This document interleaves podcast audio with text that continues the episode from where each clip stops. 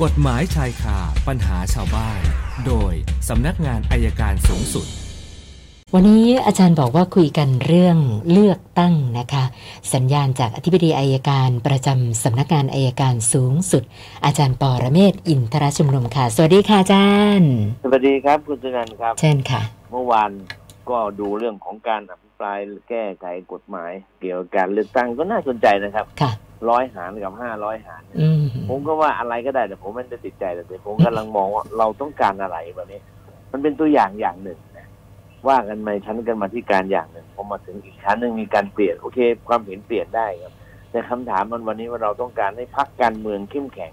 หรือเราต้องการพักการเมืองเล็ก ๆ ที่ถูกนินทาว่า เป็นลิงกินกล้วยตรงนี้นะครับ เป็นเรื่องเป็นเรื่องที่ที่น่าสนใจเพราะว่า ผมเจอหลายคนเขาก็บอกว่าทิศทางของประเทศไทยจะเป็นอย่างไร ต้องการจะพัฒนาประเทศไปแบบว่าให้พักการเมืองเข้มแข็งเพื่อบริหารจัดการเบ็ดเสร็จได้อย่างมีประสิทธิภาพ หรือต้องการให้มีพักเล็ก ๆ ที่คอยฉกชิงเรื่องราวอยู่ ก็ผมว่าก็เป็นเรื่องที่คนไทยต้องกลับมาคิดนะครับค่ะก็รอดูกันต่อไปว่าเรื่องนี้สารรัฐธรรมนูญก็จะวินิจฉัยกันอย่างไร เพราะว่ามีคนต้องยื่นต่อศาลแน่เป็นเรื่องที่ใกล้ตัวที่เราต้องติดตามกันต่อไปครับเพราะเป็นค่ะชีวิตของเรา แต่ก็น่าดีใจอย่างหนึงว่าพรุ่งนี้น้ำมันลดลงตั้งสามบาท ใช่ค่ะอาจารย์สามบาท เอาละเรามาว่าเรื่องของเราต่อครับเจอเลยครับ ท่านแรกคุณพีรวัตรเนี่ยนะคะ อันนี้เขาสอบถามเป็นความรู้ค่ะอาจารย์เขาบอกว่า อยากจะทราบว่าคนที่เป็นข้าราชการนะคะ เวลาที่เกษียณอายุแล้วเนี่ย โอเคสิทธิ์ในการรักษาพยาบาลของตัวเองเนี่ยก็ยังได้รับเหมือนเดิมใช่ไหมคะครับนะเขาอยากจะทราบว่าแล้ว แล้วญาติพี่น้องที่เคยได้รับสิทธิ์ ยังได้รับเหมือนเดิมตลอดชีวิตด้วยไหมคะอาจารย์ เออเฉพาะพ่อแม่มั้งพ่อแม่กับลูกเท่านั้นที่ได้ครับอ๋อเฉพาะพ่อแม่ลูกนะตัวคะเองกับพ่อแม่ลูกได้แค่นั้นครับคนอื่นมากไม่ได้ได้ได้ไม่มากครับค่ะทีนี้ว่าถ้าการที่เกษียณแล้วส่วนใหญ่คุณพ่อก็จะไม่ค่อยอยู่แล้วล่ะครับนะคะส่วนคุณลูกนั้นก็แตกแยกครอบครัวออกไปก็เท่าที่ผมดูนะครับ ก็ไม่มีใครเขาได้เอาลูกมาเบิกแล้วเพราะลูกโตแล้วเลี้ยงตัวเองได้ก็คงไม่เบิกครับ ค่ะ ส่วนคุณอมรานะคะอันนี้ก็เอ่อไปเจอร้านอาหารนะคะ เป็นร้านแบบบุฟเฟ่ต์นะก็เขียนว่าถ้าหากว่าตักอาหารมาแล้วทานไม่หมดนะก็จะปรับห้าเท่าเลยนะคะอาจารย์ครับก็เลยสงสัยว่าการที่ร้านอาหารก็ตั้งกฎแบบเนี้ย มันมันถูกต้องตามหลักกฎหมายไหมคะเนี่ย คือมันเป็นเรื่องของข้อตกลงทางแพ่ง เป็นข้อตกลงทางแพ่ง แต่ว่าก็โดยความเป็นจริงแล้ว ถ้าเป็นทางทางอื่นมันปรับไม่ได้แต่ข้อสัญญาตรงเนี้ย ถ้าเขาเขียนไว้ชัดเจนแล้วเห็นเนี่ย ผมว่ามันก็ยังคงบังคับได้ครับ เพราะเหมือนกับที่เราดู P PDPA ไงว่าเราไปอบรมเขาบอกมีกล้องถ่ายนะ ถ้าเราเข้าไปถ้าเรายอมรับโดยอัตโนมัติ เป็นข้อตกลงที่เกิดขึ้นโดยความสมัครใจครับ ค่ะ ส่วนคุณสมศักดิ์ค่ะอาจารย์บอกว่า เป็นหนี้บัตรเครดิตแล้วก็ค้างชำระเข้ามา 3 เดือนติดต่อกันนะคะ ทีนี้ไม่แน่ใจว่าถ้าปล่อยไปเลย คือนิ่งเฉยไม่ดำเนินการอะไรเนี่ยนะคะ มันจะมีผลยังไงตามมาบ้างอะค่ะอาจารย์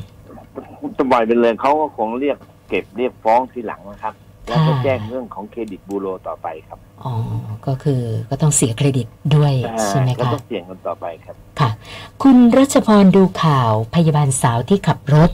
แล้วก้มเก็บของนะคะ จังหวะเปลี่ยนเลนด้วย ปรากฏว่าไปชนรถฝั่งตรงข้ามแล้วอ่าตัวพยาบาลสาวเองนี่ก็เสียชีวิต ก็เลยสงสัยว่าเอ่อแล้วอย่างเนี้ยคู่กรณีจะถือว่าจะมีความผิดจะต้องรับผิดชอบอะไรบ้างหรือเปล่าอะคะอาจารย์ คือคือต้องดูว่าถ้าคู่กรณีเขาไม่ได้เป็นฝ่ายประมาทนะคู่กรณีไม่ไม่ต้องรับผิดนะครับค่ะคนที่ต้องรับผิดชอบคือผู้กระทำประมาทนะครับค่ะถ้าถ้าคู่กรณีไม่ได้ทำเป็นเหตุสุดวิสัยก็ไม่ต้องรับผิดอยู่ดีครับค่ะคุณจารุวรรณอันนี้ปรึกษาแทนคุณแม่นะคะ คุณแม่เปิดมีหอพักให้เขาเช่า แล้วผู้เช่ารายหนึ่ง ก่อนหน้านี้มาทำสัญญาเช่าไว้ 6 เดือน ปรากฏว่าอยู่ได้ 4 เดือนนะคะ เก็บข้าวเก็บของย้ายออกไป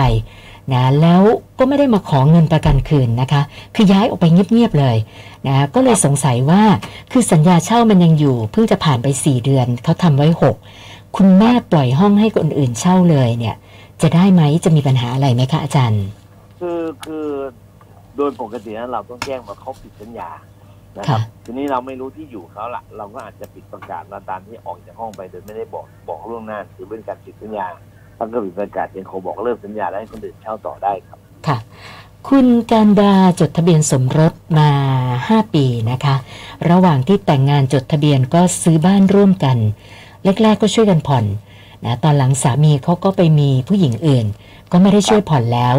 คุณการดาก็ผ่อนเองคนเดียวจนกระทั่งหมดนะคะ ล่าสุดตกลงจะหย่ากัน คือก่อนหน้านี้ สามีสัญญาว่าจะแบ่งส่วนแบ่งตรงบ้านเนี่ยแค่สิบเปอร์เซ็นแต่ว่าถามอาจารย์ไว้ก่อนว่าถ้าเกิดครับถึงเวลาแบ่งจริง ๆ เขาไม่เอาตามสัญญาที่เขาให้ไว้เนี่ยนะตามกฎหมายเนี่ยเขามีสิทธิ์จะได้มากน้อยแค่ไหนคะ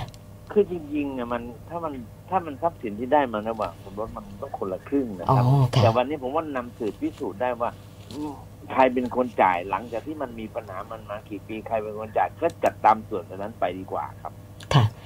คุณแดงอยากทราบว่ากรณีเหตุ ไฟไหม้คือไฟไหม้ที่บ้านแล้วลามมาติดรถนะคะ แล้วเป็นรถที่ยังผ่อนไม่หมดทำประกันชั้นหนึ่งไว้นะประกันรับผิดชอบจ่ายค่ารถที่เหลือให้กับทางไฟแนนซ์นะคะ แต่ว่าตอนเนี้ยเขาไม่มีรถใช้งาน ก็เลยอยากจะทราบว่าบ้านต้นเพลิงที่ทำให้เกิดไฟไหม้เนี่ย จะต้องรับผิดชอบค่าเสียหายให้กับเจ้าของรถด้วยไหม หรือว่าเรียกร้องกับใครได้อะคะอาจารย์ว่านะบ้านที่ต้นเหตุนะครับบ้านต้นเพลิงที่เกิดไฟไหม้ต้องรับผิดชอบทั้งคันนะครับอ๋อไอ้ส่วนที่เขาไปจ่ายกับเรื่องไฟแนนซ์เนี่ยมันเป็นอีกเรื่องหนึ่งคนละตอนกันครับค่ะค่ะ วันนี้เติมมาอีก7คำถามนะคะ รวมกับเมื่อวานก็เป็น710คำถามแล้วค่ะ โอเคครับ เดี๋ยวพรุ่งนี้ก็ยังมีอีกวันหนึ่งค่ะ ครับวันนี้เท่านี้ครับ สวัสดีครับขอบคุณมากค่ะ สวัสดีค่ะ อาจารย์ปอระเมศวร์อินทระชุมนุมค่ะ กฎหมายชายคาปัญหาชาวบ้าน โดยสำนักงานอายการสูงสุด